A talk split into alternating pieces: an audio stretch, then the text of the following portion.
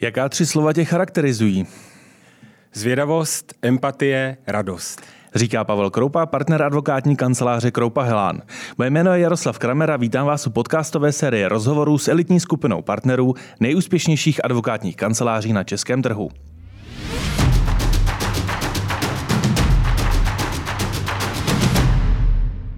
Pavle, kancelář Kroupahelan patří z hlediska obratu vlastně k nejmenším v této sérii Best Lawyers.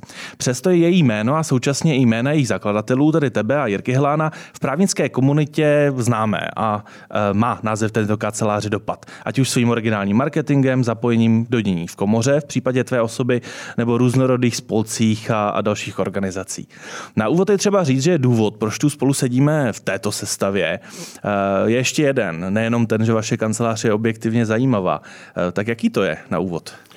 No to by mě zajímalo, jak kam ti míří. Ne, já to řeknu eh, rovnou od 1. července jsem vlastně jediným společníkem v Kroupa Helán. Domluvili jsme se s Jirkou, že od něho koupím jeho podíl a dál budu pracovat na jeho odkazu a uh, Jirka se posune dál, protože oba dva, ten důvod vlastně, proč to takhle dopadlo, nebo proč se to takhle vyvinulo, je ten, že vlastně celou dobu jsme se koukali i mimo advokaci, nebo respektive mimo tu čistou advokaci. Měli jsme třeba projekt na zakládání SROček, potom jsme měli projekt na online kontrolu smluv a zvlášť Jirka ostatně dostal za to i cenu, je rodilým disruptorem, takže uh, po těch 13 letech, kdy jsme vlastně spolu budovali tu firmu, tak uh, už viděl výzvy někde jinde. Má mimo jiné i úspěšný nemovitostní projekt ve Skydech na Solání a rozhodl se, že je čas posunout se dál a pokračovat jinde. Z toho, jak to popisuješ, tak mi to zní tedy jako odchod eh, zcela klíčového, ale jednoho člena týmu. Není to, řekněme, to, co se někdy stává v advokaci, že se kancelář odštěpí nebo různé týmy se přesunou. Je to tedy tak, že kancelář o názvu si můžeme popovídat potom. Kancelář zůstává taková, jaká je, akorát v uvozovkách pouze bez Jirky Helána. Je to tak, na tom jsme se vlastně domluvili, aby tam byla ta kontinuita. Vzhledem k tomu, že to celé proběhlo v klidu, tak vlastně všichni lidi zůstávají, všichni klienti zůstávají a pokračujeme dál. Mění se vlastně jenom v úvozovkách ta vlastnická struktura. Proč jsi rozhodl, že půjdeš touhle cestou, že na sebe vezmeš to kompletní břímě eh, vedení a vlastně vlastnictví kanceláře? Tak my jsme se s Jirkou i bavili o tom, kdo vlastně třeba v kanceláři bude pokračovat. Nakonec jsme teda dospěli k závěru, že eh, to převezmu já a Jirka třeba dlouhodobě uvažoval o tom, že se přestěhuje do Prahy, takže vlastně teďka to bude realizovat a jak říkám, vždycky se koukal jako víc dopředu a víc uh, hledal nové výzvy, takže to byl ten hlavní důvod, proč jsme se takhle domluvili. Já jsem to myslel spíš v kontextu toho, že se třeba nepodíval na, eh, na své kolegy v kanceláři a neřekl si, tak možná vám bych částečný podíl nabídl, aby jsme to táhli společně. Přece jenom uh, ta odpovědnost toho, že to teď leží celé na tobě, ta je docela velká. Doteď si byl zvyklý, že se možná ta odpovědnost dělila. To je pravda a to je samozřejmě nějaký, nava, nějaký navazující krok, nad kterým teďka přemýšlím a i to řešíme s uh, kolegy v kanceláři a myslím si, že je velmi pravděpodobné, že jediným společníkem v Kroupahala nezůstanu sám dlouho. Předpokládám z toho, jak, jak si to popisoval, že ta tvá vize do budoucna byla rozvíjet a pokračovat v kanceláři, proto to dopadlo, jak to dopadlo jak zásadně se na tu vizi, kterou třeba máš dlouhodobě, kam se má kancelář Kropahelan posunout, tady, tady je potřeba dodat, že ona kontinuálně roste a kontinuálně si buduje svůj vliv, tak jaký reálný dopad na ní má tady to rozdělení z hlediska toho, čemu se kancelář věnuje, v jakých oblastech se chce rozvíjet? Vlastně nějak zásadní. Chtěli bychom dál pokračovat v těch oblastech, které děláme, což je hlavně eh, duševní vlastnictví, IT, transakce a potom také práce pro veřejnou zprávu, kde řešíme hlavně dopravu ve městech. Takže ty základní naše specializace budou dál pokračovat. Co bych chtěl posunout, pak bych chtěl rozvinout, je právě eh, víc do toho zapojit um, naše lidi a nejenom rozšířením té vlastnické struktury, ale i přenesením nějakých kompetencí k tomu, jakým způsobem se o kancelář budeme společně starat, tak, aby to byla opravdu naše kancelář. Když si tady odmyslíme název, který předpokládám, že se asi časem bude měnit, je to tak? Název se určitě bude měnit. Domluvili jsme se s Jirkou tak, že uh, dám pryč z našeho názvu slovo Helán. A mám jeden tip, nebo já to chci se to zeptat? možná se tě zeptám a možná tak to stále ještě na úvod podcastu naše posluchače povíme. Mně to off record přišlo uh, velmi zajímavé a možná i trošku typické k tvé osobnosti, tak jak tě můžu znát. No tak takový můj tip, který bych si přál, ale uh, je název Kroupa Elán kdy vlastně zmizí z toho helán, ale zůstane to takový ten esprit a pokračování a něco podívání se do budoucnosti. A to si samozřejmě dělám srandu, tak to nejspíš nebude. Uh, no, ten název musím změnit do konce roku, nebo bych měl změnit, takže poprát teďka si dávám nějaký takový relaxační a po prázdninách se vrhneme na ten rebranding. Mm, já jsem v kontextu toho názvu zejména myslel to, jestli, když jako klient nebo jako třeba nastupující koncipient bych eh, přišel k vám do kanceláře eh, před prvním červencem a po prvním červenci, jestli bych vlastně poznal nějaký rozdíl. Nepoznal a to je vlastně jako i ten účel a ten záměr, který to vlastně mělo. To znamená, ať už naši lidi nebo naši klienti by vlastně nic poznat neměli, respektive samozřejmě bude tam chybět Jirkova osobnost, která byla výrazná a důležitá pro kancelář, ale kromě tady toho se vlastně nic nemění. Z hlediska chodu ten váš tým eh, se stále rozrůstá. Dnes už jednak patříte k těm větším brněnským kancelářím, ale v kontextu celorepublikovém už míříte na to být třeba i středně velká eh, kancelář.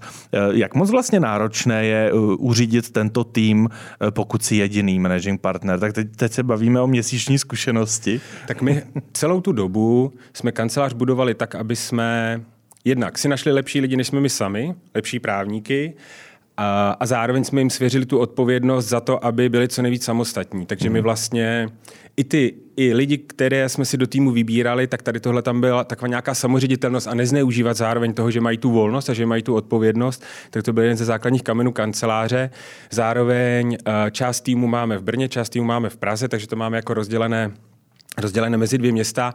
A tam je podle mě jako důležité to, že spoustu našich lidí jsou s námi dlouho, jsou s námi 10 let, 8 let, 6 let, takže to jsou seniorní advokáti, kteří už dokážou, jak už jsem říkal, pracovat mm-hmm. víceméně sami na té fázi, řekněme, toho, uh, toho poskytování právních služeb a na tom je to vlastně celé postavené. Eh, ty jsi zmiňoval ty oblasti, kterým se věnujete, kromě IT oblasti, eh, je to vlastně přesahy do toho eh, veřejného práva, třeba témata v souvislosti s dopravou. Hmm. Mně to za jako taková docela atypická kombinace. Je to tak, že to odráží třeba i jako tvoji konkrétní osobnost, čemu ty a možná třeba i Jirka v minulosti jste se rádi věnovali a to, to se projevilo do toho, jaké portfolio služeb dnes kancelář nabízí. Částečně ano a je to dané nějakou historickou příležitostí, která se nám naskytla právě v souvislosti s eh, řešením problematiky dopravy ve městech a na to se potom nabalovaly nějaké další věci. Ono to je zároveň provázané, protože samozřejmě i ta veřejná zpráva se dneska digitalizuje, posouvá se, je to provázané s tím IT právem, takže je to vlastně nějakým způsobem historicky dané. Eh, teď ale otázka, kam dál? Líbí se ti ten směr, řekněme, že máš určitý eh, omezený počet oblastí, které jsou svým způsobem v, tomhle, jako v této kombinaci atypické, nebo třeba tvojí ultimátní vizí je postupně vybudovat full servisovou kancelář, která v některých těch segmentech je o něco silnější. Myslím si, že spíš míříme rozhodně k butikovosti, než k nějakému one-stop shopu. A nikdy jsme neříkali, že umíme všechno.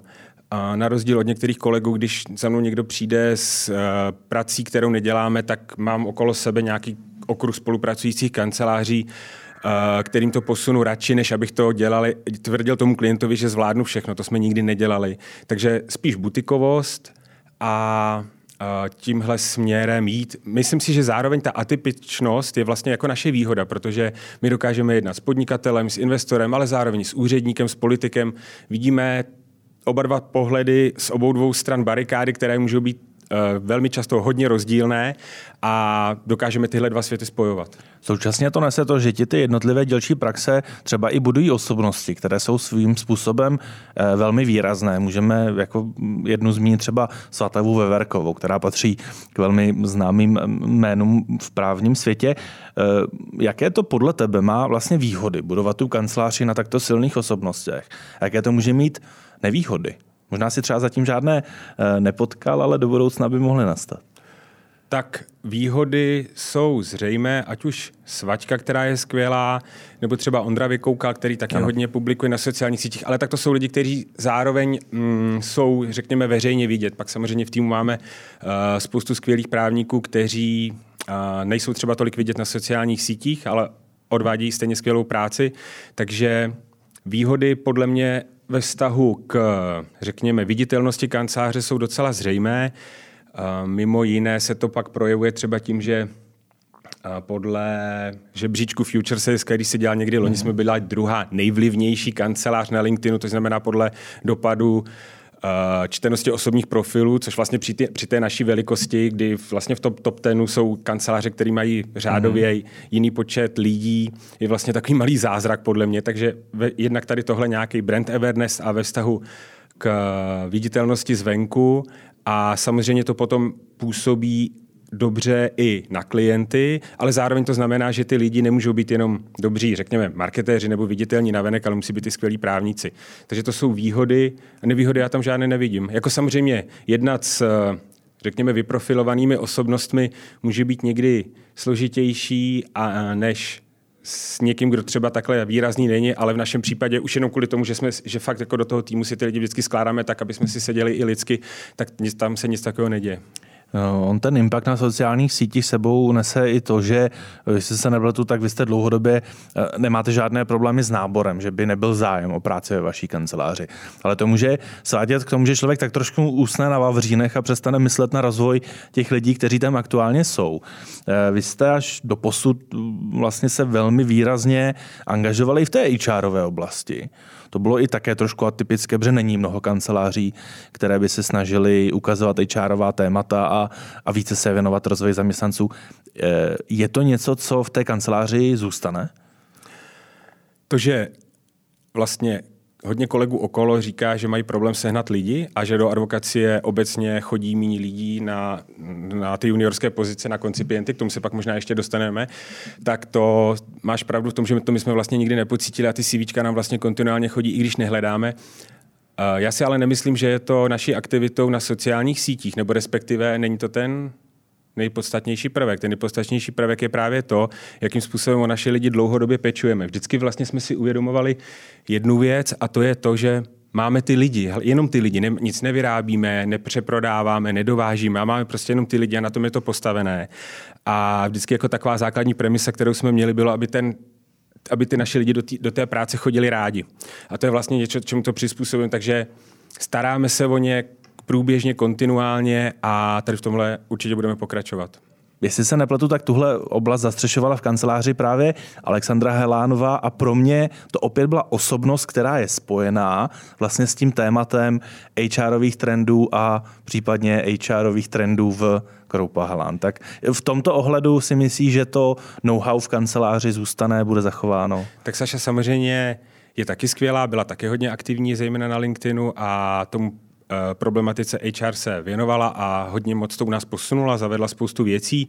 Nicméně stejně jako Jirka, i ona hledala nějaké nové výzvy a vzhledem k tomu, že se stěhují do Prahy, tak vlastně jsme se domluvili i na tom, že i Saša se posune dál, ale zároveň všechny ty věci my vlastně co třeba jedna z těch věcí, jak se o ty lidi staráme, nebo jakým způsobem třeba usnadňujeme příchod k nám do kanceláře, takže používáme Notion, takovou znalostní databázi, uh-huh. kde vlastně máme všechny, snažíme se, aby všechny ty věci, které u nás vzniknou, tak aby tam i zůstaly. To znamená, aby se nestalo to, že třeba eh, člověk, který odejde jinam, seniorní právník, tak aby si sebou odnesl veškeré to know-how, které eh, se kterým buď to přišel, nebo mm-hmm. které se u nás naučil. Takže děláme nějaké znalostní databáze, v těch jednotlivých oblastech nebo od jednotlivých lidí a snažíme se, aby to vlastně, to, máme vlastně takovou jako interní Wikipedii naší na tom Notionu a snažíme se, aby to všechno zůstávalo v té kanceláři aby se to předávalo dál.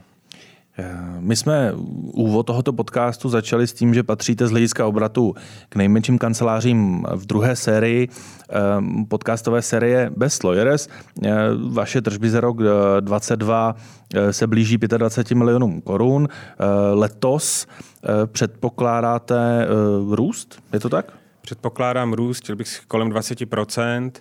A jak nad tím přemýšlím do budoucna, tak i když jsem poslouchal tady kolegy, co tady byli před námi, tak já rozhodně jako ambice být top ten nemám. Uh, jsem realista, ale zároveň mm, vlastně, takže můj cíl je nějaký dostat třeba, se třeba na dvojnásobek těch současných tržeb a s tím bych byl spokojený.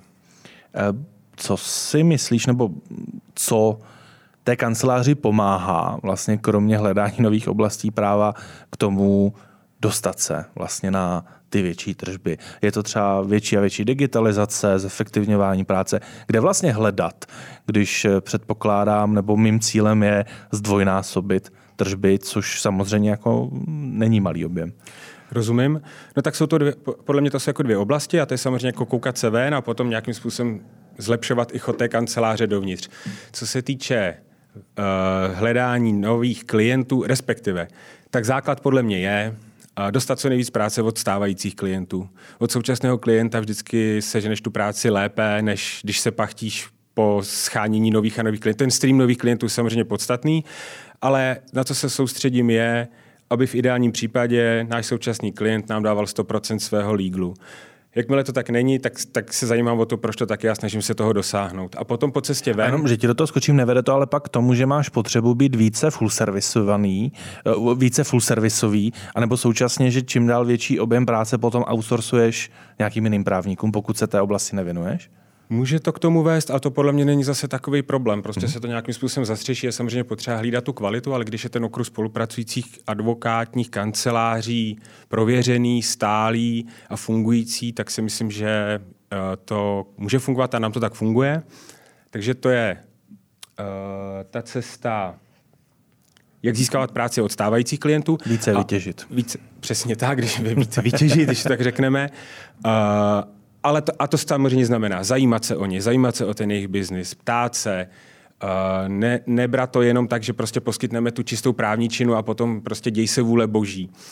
Nějakým způsobem s tím pracovat, být s nimi neustále v kontaktu. A potom směrem ven, tak na to jsou třeba uh, vlastně ta naše aktivita, co se týče marketingu, tak vlastně její základní výhoda podle mě spočívá v tom, že nám spoustu těch nových kontaktů, že je máme vlastně jakoby předehřáté, že vlastně, když se s nima třeba potkám nebo se s nima poprvé bavím, tak to není tak, že mě vidí pop- nebo vnímají poprvé v životě, ale už o nás někde slyšeli ať už o kanceláři nebo o těch jednotlivých lidech, jak už jsme je tady zmiňovali. A to je vlastně jako ta největší výhoda. Plus se snažíme dělat hodně obsahový marketing.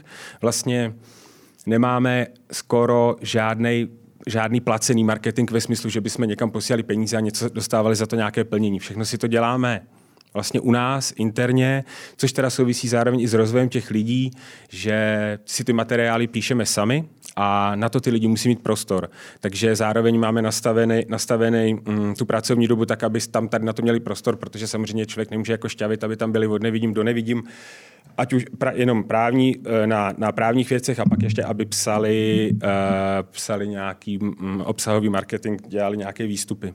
Přesto vaše kancelář je z hlediska oboru rozkročená, řekněme, půl na půl mezi tou soukromou a e, veřejnou, e, soukromou sférou a veřejnou zprávou. Je ten business development v obou těchto oblastech stejný z toho, jak si popsala, nebo e, tohle, to, co si říkal, platí zejména pro tu soukromou sféru? To, co jsem říkal, platí zejména pro tu soukromou. Eh, v té veřejné je to vlastně úplně jinak. Tam sítě nehrají moc velkou roli. Tam je to velmi založené na vztazích. Advokace jako taková je samozřejmě základ, je vztahový biznis. Nejvíc práce získáváme stejně díky referencím a díky tomu, že naši klienti jsou s náma spokojení a doporučují nás dál. To je vlastně jako ten core a ten základ. To všechno okolo jsou takové jenom, nebo jenom, jsou takové, jsou doplňující skládačky mm-hmm. do té mozaiky a v té veřejné, v té veřejné správě je to velmi založené na, na, na těch vztazích, nebo ještě mnohem víc než té mm. soukromé. To by se ten poměr 50-50 líbí a přijde ti, že eh, umožňuje třeba i správnou diverzifikaci v období krizí, anebo by se ti líbilo do budoucna více zvětšit třeba poměr v rámci soukromé či veřejné sféry? Já si myslím, že teď je to nastavené dobře, přesně to, co jsi zmínil. Výhoda, výhoda uh, té státní zprávy je ta kontinuita. Ano, jednou za čtyři roky jsou volby, nějaký lidi se tam můžou, nějací lidi se tam můžou vyměnit, nicméně eh, ve většině případů třeba ty klíčoví úředníci, kteří to pak mají na starosti, tak ti zůstávají, takže samozřejmě jednak to teda rozšiřuje ten okruh lidí, se kterými jsem v kontaktu, což je vlastně dobré, protože samozřejmě ty lidi nejsou, nechodí tam neustále noví lidi, oni tak jako různě se přesouvají v rámci té státní zprávy, uh, takže ten poměr je za mě dobrý a je to podle mě i dobré v tom, že vlastně ty naši lidi, eh, ne všichni se samozřejmě věnují, nebo takhle, Někteří ty seniorní advokáti to mají tak, že vlastně zvládají obě ty oblasti a i pro ně to může být pestřejší, že prostě mm. tam nebušíš kod celou dobu v jedné oblasti, ale zároveň tam máš něco jiného a setkáváš se i s jiným typem lidí a ta práce je o to pestřejší. Když už jsem zmínil krizi, ty předpokládáš letos 20% růst. Eh, zdálo by se, že tedy v těch segmentech, ve kterých se eh, věnujete právu, nějaká zásadní ekonomická krize nebo možná obavy nejsou? A nebo je to třeba tím, že v těch segmentech právě klienti hledají třeba menší kanceláře, které mají příznivější hodinové sazby a podobně?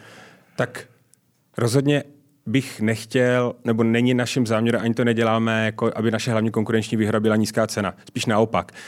A, a to, i, i tak jsme jako dlouhodobě nějakým způsobem přemýšleli nad těmi specializacemi, kdy se snažíme dělat takové právo, které tam tomu klientovi dává jako velkou přidanou hodnotu, ne to, co si zvládne sám. Ono to pak může být i odolnější, třeba teďka uh, podle mě na 100%, Kuba Dohnal tady o tom hodně mluvil a dlouhodobě se tak profiluje, přichází prostě éra umělé inteligence, která z velké míry nahradí tu jednodušší právničinu a myslím si, že spoustu kolegů může mít problém, pokud se tomu nepřizpůsobí. My jsme přemýšleli tak, aby právě ta naše práce byla s velkou přidanou hodnotou, takže mm. nechci konkurovat cenou a zároveň Teď jsem trošku zapomněl ten... No otázka byla, jestli, jestli je to tak, že v těch segmentech, kterým se věnujete, jo, vlastně krize. nevidíš nějakou zásadnější ne, krizi. Jako, jako říkalo se, že přijde, všichni to čekali, ale hmm. nevím, jaká bude, že jo, všich, jako, co bude dál, tak je trošku jako věštění z křišťálové koule mně přijde. Ať už ve vztahu teda k tomu, jakým způsobem ty nastupující technologie promění advokaci jako takovou, nebo respektive v umělé inteligenci obecně všichni říkají, že nevidějí dál než na tři roky. Že prostě nedokážou říct, co bude za pět let. Takže vlastně ta predikce je podle mě docela složitá, ale zároveň tam teďka nic nepocituju, ani v, nic se neblíží, podle mě. On ten růst, kterému jsme se teď věnovali, ten je zejména v oblasti poskytování právních služeb, třeba nových oblastí práva nebo eh, většího vytěžení klientů, ale růst může být třeba i ve větším zefektivnění kanceláře. Vy patříte ke kancelářím, eh, které eh, nikdy neměly problém s tím digitalizovat svou agendu a, a jít stříc novým trendům. Budete v tom pokračovat a kde třeba vidíš, kromě umělé inteligence, prostor pro další rozvoj? Jo, to byla vlastně i ta jedna část někdy z těch předchozích otázek, na kterou jsem potom zapomněl. Děkuji, že se na to ptáš. Podle mě, a to si spoustu advokátů neuvědomuje, nebo respektive, vždycky, my jsme vždycky vnímali advokaci, nebo jsem vždycky vnímal advokaci jako podnikání. Je to prostě agenturní biznis, jako jakýkoliv jiný samozřejmě se specifikama, které vyplývají ze zákona o advokaci, ze stavovských předpisů a odlišnosti advokace jako biznisu od ostatních, ale jinak je to prostě agenturní biznis a možná ještě důležitější trend, než umělá inteligence je podle mě, jsou podle mě legal ops, legal operations. To znamená veškerá činnost kanceláře, která nesouvisí s poskytováním právních služeb. Všechno vlastně, co se děje dovnitř, ale co se mhm. týče marketingu, KPIček nějakých, uh, nastavování procesu fakturace, psaní nabídek, uh, v činnosti back officeu. A tohle všechno vlastně je ten, kdo tohle bude umět nebo umí, má podle mě nebo bude mít velkou konkurenční výhodu právě v tom zefektivnění a nastavení těch vnitřních procesů do budoucna. A umí v, jaké, v jakém kontextu? Umí uh, Přemýšlí jako... nad tím, plánuje to, řeší to v kanceláři, uh, není, nebere to jenom tak, že se prostě dělá ten legal jako takové a to všechno ostatní přijde samo, protože prostě advokacie je něco jiného než jiný, jiné, jiné podnikání. Eh, máš tedy za to, že ještě stále na trhu je opravdu hodně kanceláří, které tuto oblast třeba i podceňují? Na 100%. Hlavně ty menší, nebo jako i v naší velikosti. Jo. Samozřejmě ty velký, ty to mají podle mě podchycený, protože když máš 300 milionový biznis, tak to nejde dělat tak, že to tam prostě bastlíš na koleni. Nebo možná, jo, já nevím, ale spíš si myslím, že v dnešní době ne. I odpovídá tomu ostatně to, že si to třeba ty větší uh, kanceláře uvědomují, že pra- tak mají na to najatý normálně, mají na to najatý management, nedělají to sami ty, ty právníci. Advokáti, my máme jednu velkou nevýhodu a to podle mě je trošku přebujele ego většiny z nás a my si myslím, že jsme takový ředitele země koule, že zvládneme všechno, ale podle mě vlastně ta cesta je v jasné specializaci a ty doby, kdy jsme mohli být jako renesanční člověk, který si tam všechno zvládl sám, Jde to do určité velikosti, ale potom, když přibývají lidi, přibývá klientů a musíš řešit ty věci okolo, které vlastně souvisí jenom s chodem té firmy, nikoli s poskytováním těch právních služeb, tak tam si myslím, že bude že je klíč k velkému rozvoji a že to bude dělat mm, ten, dě, ten dělí, tu dělící čáru mezi úspěšnými a méně úspěšnými kancelářemi. Tak ono možná sami klienti, kteří fungují interně velmi korporátně, nejsou zvědaví na renesančního advokáta. A to je samozřejmě potom jako další problém podle mě, že vlastně, já si myslím, že vlastně v té advokaci kolikrát je to jak třeba z řemeslníky, že někteří kolegové, nevím, třeba problém s dodržováním termínů, se držením slova. Vlastně jsou to úplně takový ty základy, který by člověk mm-hmm. řekl, že vlastně je to standard, ale tak to vůbec není. Jak to člověk slýchá okolo, takže vlastně může se to zdát jako, že to je notorieta, ale ve výsledku, no a ono to pak samozřejmě souvisí s tím, jak ta kancelář funguje zevnitř. Proto se potom ty věci nestíhají, nedodržují, nebo, ne, ne, nebo třeba ty výstupy nejsou tak srozumitelné, protože prostě se nad tím dostatečně nepřemýšlí. Když jsi zmínil to, že všichni mají pocit, že zvládnou všechno, tak uh, ty jsi se rozhodl, nebo byl, byl jsi jedním z lidí, kteří stáli za vznikem platformy eh, Komora 2.0. Aktuálně působíš jako náhradník představenstvu České advokátní komory. Um, v době, kdy tato idea vznikala, kdy si kandidoval, tak eh, ještě asi se neřešilo to rozdělení eh, kanceláře, eh, respektive rozdělení tebe a Jirky Hlána. Je, to něco, s čím se teď musíš jako popasovat, protože asi kancelář teď bude potřebovat víc tvého času? To s velkou pravděpodobností bude.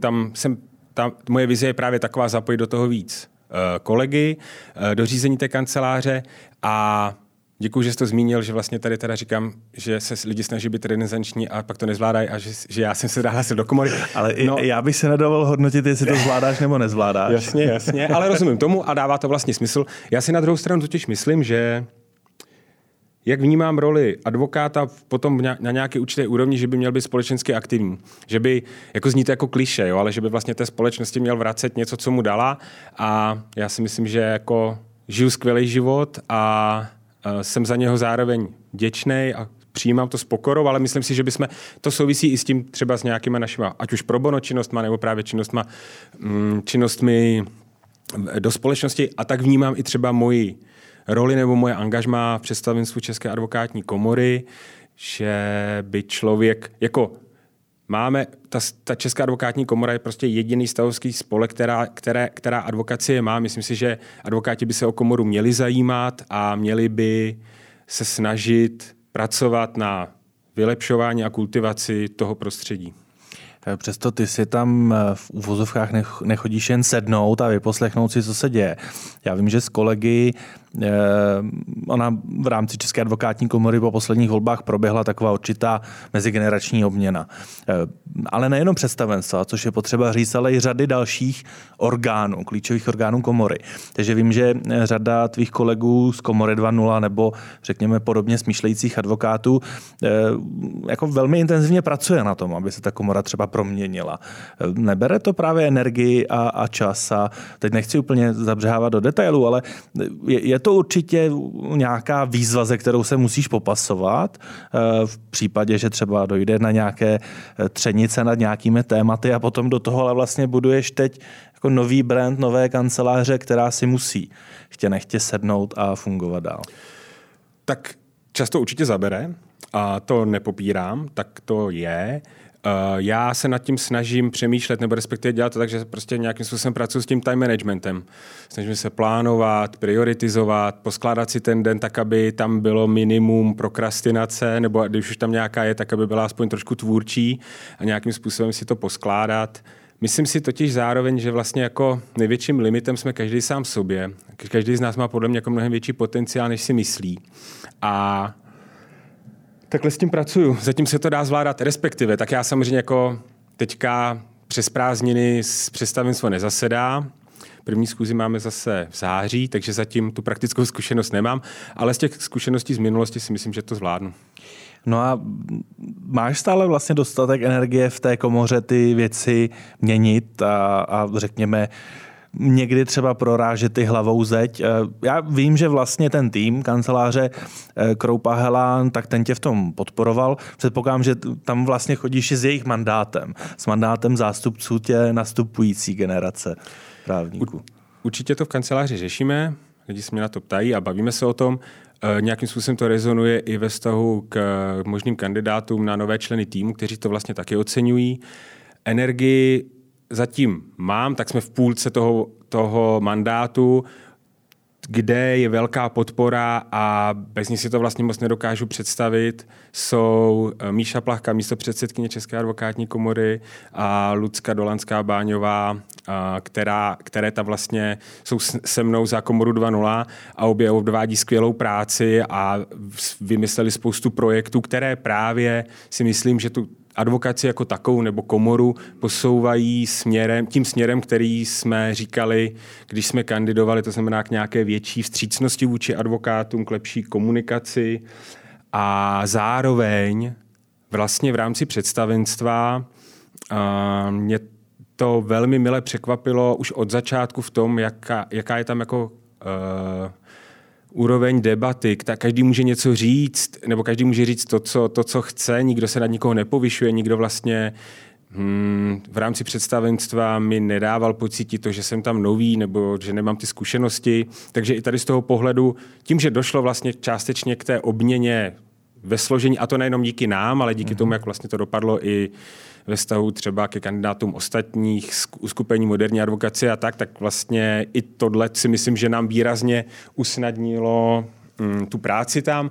Zároveň samozřejmě uh, advokacie je konzervativní biznis, Česká advokátní komora je konzervativní instituce, a tak je k tomu potřeba přistupovat. To znamená, já bych ani neřekl, že vlastně pokud tam někdy dochází k nějakým názorov, eh, názorovým výměnám, tak to není možná ani tak jako o věku nebo taky, ale ne primárně, ale to spíš o nějakém mindsetu, nějakém jako přemýšlení a o tom, co si kdo myslí, jak by ta advokacie měla vypadat, ale to podle mě jsou jako legitimní debaty, které se tam vedou a nějakým směrem se to bude ubírat stále méně absolventů práv míří do advokacie, vybírají si jiné právnické profese.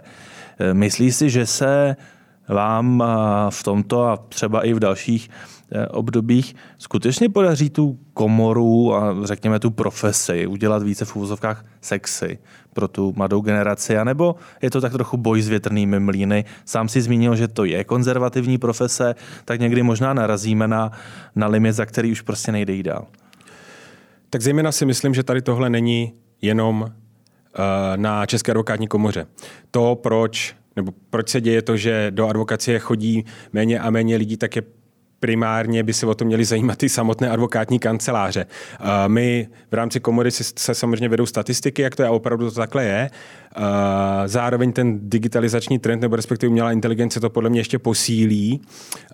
No, Není to, není to už tak atraktivní koncipientství není tak atraktivní, jak bylo dřív. No. Prostě státní zpráva se změnila, uh, je spoustu jiných příležitostí, můžeš jít do nějakého startupu, můžeš jít do fondu, můžeš jít do korporátu. Ten, ty korporáty si taky v průběhu času uvědomili, že se mm-hmm. trošku musí přizpůsobit té nové generaci. Takže podle mě je to spíš o tom, aby, aby uh, majitelé advokátní kanceláři přemýšleli nad tím tak, jak nastavit ten svůj systém nebo chod kanceláře, aby to ty, aby to ty nové lidi lákalo. Ale současně to není tak, že je potřeba ten trend zvrátit, protože to prostě nepůjde, protože ten tady je, ale spíš jenom zmírnit dopady. Nevím, popravdě. Nejsem sociolog, jestli jakoby se to, buď to zmírně dopady, nebo zvra- bylo by dobrý to zvrátit a udělat advokaci zase jako, uh, jako sexy profesi pro, pro ty lidi, kteří, kteří končí práva. A ve vztahu ke komoře samozřejmě tak právě tady nad tím, ale oni si to, to si tam vlastně jako uvědomují všichni, třeba v rámci představenstva, i podle mě jako v rámci celé komory, že je potřeba se přizpůsobit těm novým trendům a, a, a jako probíhá to, ať už co se týče vzdělávání koncipientů, kdy právě Ludská Dolanská Báňová se tomu velmi věnuje a posunulo se to třeba v tom, že se zkoušky dělají dneska na notebookích, nemusí se to psát ručně. E, ty hm, kurzy a semináře se třeba víc a víc dělají online, aby ty lidi nemuseli jezdit, mohlo to vidět víc lidí. Pracujeme na online sněmu na příští, na příští sněm, aby se mohlo volit dálkově. Takže já si myslím, že ty trendy jsou jasné a ta komora podle mě dělá maximum z mého pohledu, tak jak jsou vymezeny ty mantinely, tak fakt jako jde tomu dost naproti. Když bych to opět vzal tedy v kontextu fungování tvé vlastní kanceláře, máš tedy za to, že to, co v rámci komory eh, prosazuješ s kolegy, tak vlastně pozitivně dopadá na českou advokaci a vidíš tam přínos i pro tvou vlastní kancelář? Jo, určitě. Myslím si, že a to lidi to fakt oceňují. Čo i ty zápisy z představenstva, což mě samotného překvapuje a Někteří velmi do detailu. Jo, jo, a, my, a myslím si, myslím si, ano, ano. Uh, tak to nejsou kolegové z mé kanceláře, uh, ale uh, myslím si, že to určitě má dopady i na tohle. Jedno z témat, o kterém se hodně hovoří, je ta kultivace toho advokátního biznisu, nejenom třeba v kontextu nastupující generace a přizpůsobení se jejím potřebám, ale i v kontextu Eh, ceny eh, za advokátní služby. U vás je to možná o to intenzivnější, ta debata nebo ta oblast právě tím, že z poloviny se věnujete i to, tomu veřejnému segmentu, kde skutečně se musí z pohledu úřadu nebo v drtivé většině případů musí hrát na cenu. No, tak to je samozřejmě problém, protože i spoustu velkých kanceláří, který, které navenek deklarují vlastně to, co tady říkám já, že nechtějí bojovat s cenou, tak potom, když se člověk podívá některých mm, veřejných zakázek, které jsme se účastnili, tak tam jsou prostě nabídky, které se pohybují, nevím, kolem tisíce korun na hodinu, což vlastně jako nechápu, jak to tam ty kanceláře vůbec můžou dát.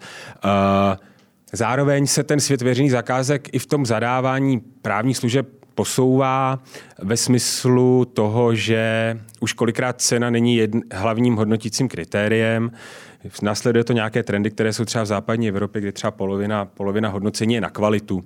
Takže se tam nějakým způsobem zohledňuje, ať už třeba členové týmu, nebo nějaké výstupy, nebo se pořádají i prostě, že si ty advokáty pozvou a nějakým způsobem se s nima baví. Takže tohle tam podle mě hraje, hraje, velkou roli. My třeba nechodíme do zakázek, kde není stanovena minimální nabídková cena. Prostě jakmile tam není to minimum a který na, na, zároveň podle mě musí být nějakým způsobem důstojný, protože ono to jako i odráží postoj toho zadavatele. Já jako nechci dělat s někým, kdo nemá, já, bych, já chci, aby tam byla nějaká vzájemná, vzájemný respekt a vzájemná úcta. Když tam jako prostě tady tohle není, tak vím, jak to dopadne, protože ty zkušenosti mám a viděl jsem ty, ty tabulky výsledků, co jsou tam eh, některé kanceláře schopné dát, takže to, to třeba jako děláme, že jakmile tam není minimální nabídková rozumná cena, tak do toho nejdu. Um, I v kontextu tedy toho, že si v vozovkách více vybíráte, do jakých zakázek půjdete, vidíš prostor pro 20% letošní růst kanceláře. Tak to je stále dobrá zpráva. Jo, je to tak. Um, Teď mi došlo, když jsi zmínil některé další kanceláře, takže mi si říct, že mi někdo tady v podcastu lhal, když tvrdil, že je proti a potom dává nízké ceny. Ne, podle mě, a ne, tak samozřejmě to, ten názor je vždycky stejný, tak logicky. A tak to třeba pěkně, pěkně to schrnul třeba eh, Radek Pokorný v rozhovoru pro Forbes se Zdravkem Krstanovem, kdy vlastně, že jo, jak byla finanční krize v roce 2008, tak se, tak se to udělalo tak, že se prostě zlevnilo a od té doby my máme jako stejný sazby jako před deseti lety, což je fakt jako úlet ve vztahu k tomu, jak se to pohybuje všude okolo nás a je to jako víceméně asi specifikum České republiky, což je vlastně docela zajímavé, že jsme si to takhle sami a ono samozřejmě potom je to jako velmi citlivé téma, protože to pak naráží, tady říkáme, pojďme být jednotní a zvýšit ceny, tak to zase naráží nějaké kartelové dohody, hospodářskou soutěž a tak, jo. To je prostě, je to jako citlivé, ale zároveň evidentně se to nehýbe, nebo respektive, podle mě se to dá, ale, ale ten trend není, není moc veselý. Ne, nemyslím si, že by, že by jako, že nevidím tam úplně světlo na konci tunelu, které by nás všechny spasilo. No a není to možná tím, že i když eh, ta hodinovka se za deset let nehla, eh, tak partneři největších kanceláří na trhu stále mají vlastně dobré příjmy a necítí tu vlastní interní potřebu s tím něco dělat. Jo, tak to já nevím, jak, si, jak, jak, jak to vnímají uh, partneři kanceláří, jestli si zvyšují uh, příjmy, příjmy nebo ne. Um, no tak samozřejmě, že v konečném důsledku, tak kdo rozhoduje o tom, jaká se, jaká se dá ta cena do té nabídky. Takže z tohohle pohledu ryba smrdí od hlavy. Jsme v závěru našeho velmi dynamického, velmi zajímavého povídání. V závěru máme 10 rychlých otázek a jednu takovou doplňovačku. Poprosím tě ideálně to první, co tě napadne. Na trhu je řada přehledů, žebříčků a cen, které tě reálně zajímají. Právnická firma roku. Je pro tebe důležitější uspokojit klienta nebo člena týmu? Člena týmu. Do jaké míry se ti daří řídit kancelář ekonomicky predikovatelně? Ten měsíc? Mysl... A i předtím, myslím si, že celkem jo, ale rozhodně je tam prostor na zlepšení. Jak sám sobě zajistíš maximální výkonnost? Uh, jsem se svou rodinou, se svou skvělou manželkou a dvěma dcerkami. Snažím se hodně spát, sprchuju se studenou vodou a aktuálně hladovým. Gratuluju. Do jakého věku chceš jako advokát aktivně působit a co plánuješ potom? Dokud mě to bude bavit a potom plánu cestovat. Kolik procent svého času věnuješ právu? 25. Jaké jsou tvoje silné a jaké slabé manažerské stránky? Silné podle mě, že dokážu naslouchat a slabé, že někdy uh, rozhodu příliš rychle. Eh, v tom prvním letošním půlroce, tedy ještě v půlroce fungování Kroupa Helán jako takové eh, kanceláře, co se kanceláři povedlo, něco, co se třeba nepodařilo dotáhnout? Tak rozhodně ve k těm aktuálním událostem se povedlo povedl ten, ta změna vlastnické struktury, celé to proběhlo hladce, tým zůstal, klienti a s Jirkou jsme se rozešli přátelsky, takže to je rozhodně jako velký klad a pozitivum a v čem vidím prostor pro zlepšení ve stavu k těm legal ops je nastavení, i když nad tím přemýšlím a děláme to, tak v nastavení spousty procesů dovnitř kanceláře. Využití umělé inteligence při poskytování právních služeb ano nebo ne? Ano, při jasně stanovených pravidlech uh, odpovídajícím zákonu o advokaci a stavovských předpisech. No a teď je otázka vlastně, která nevím, jestli je úplně aktuální, protože stále si tu strukturu tvoříte, tak ji trošku přeformuluji. Eh, jak by si představoval ideálně podíl žen na vedení tvé advokátní kanceláře? Tak dneska to je tak, jak to je, eh, nebo i v minulosti. Na, ehm, na druhou stranu žen v kanceláři máme vlastně většinu, nebo respektive ano, většinu více než mužů, takže z, ideálně třeba půl na půl. No a závěrečná otázka je taková doplňovačka, když si představíš tu prázdnou linku, na kterou máš něco dopsat. Pavel Kroupa je úspěšný. Kluk z libereckého paneláku, který uh, má rád svůj život. Díky moc za tvůj čas a přeju hodně úspěchu do nové, nového působení. Děkuji za pozvání a díky.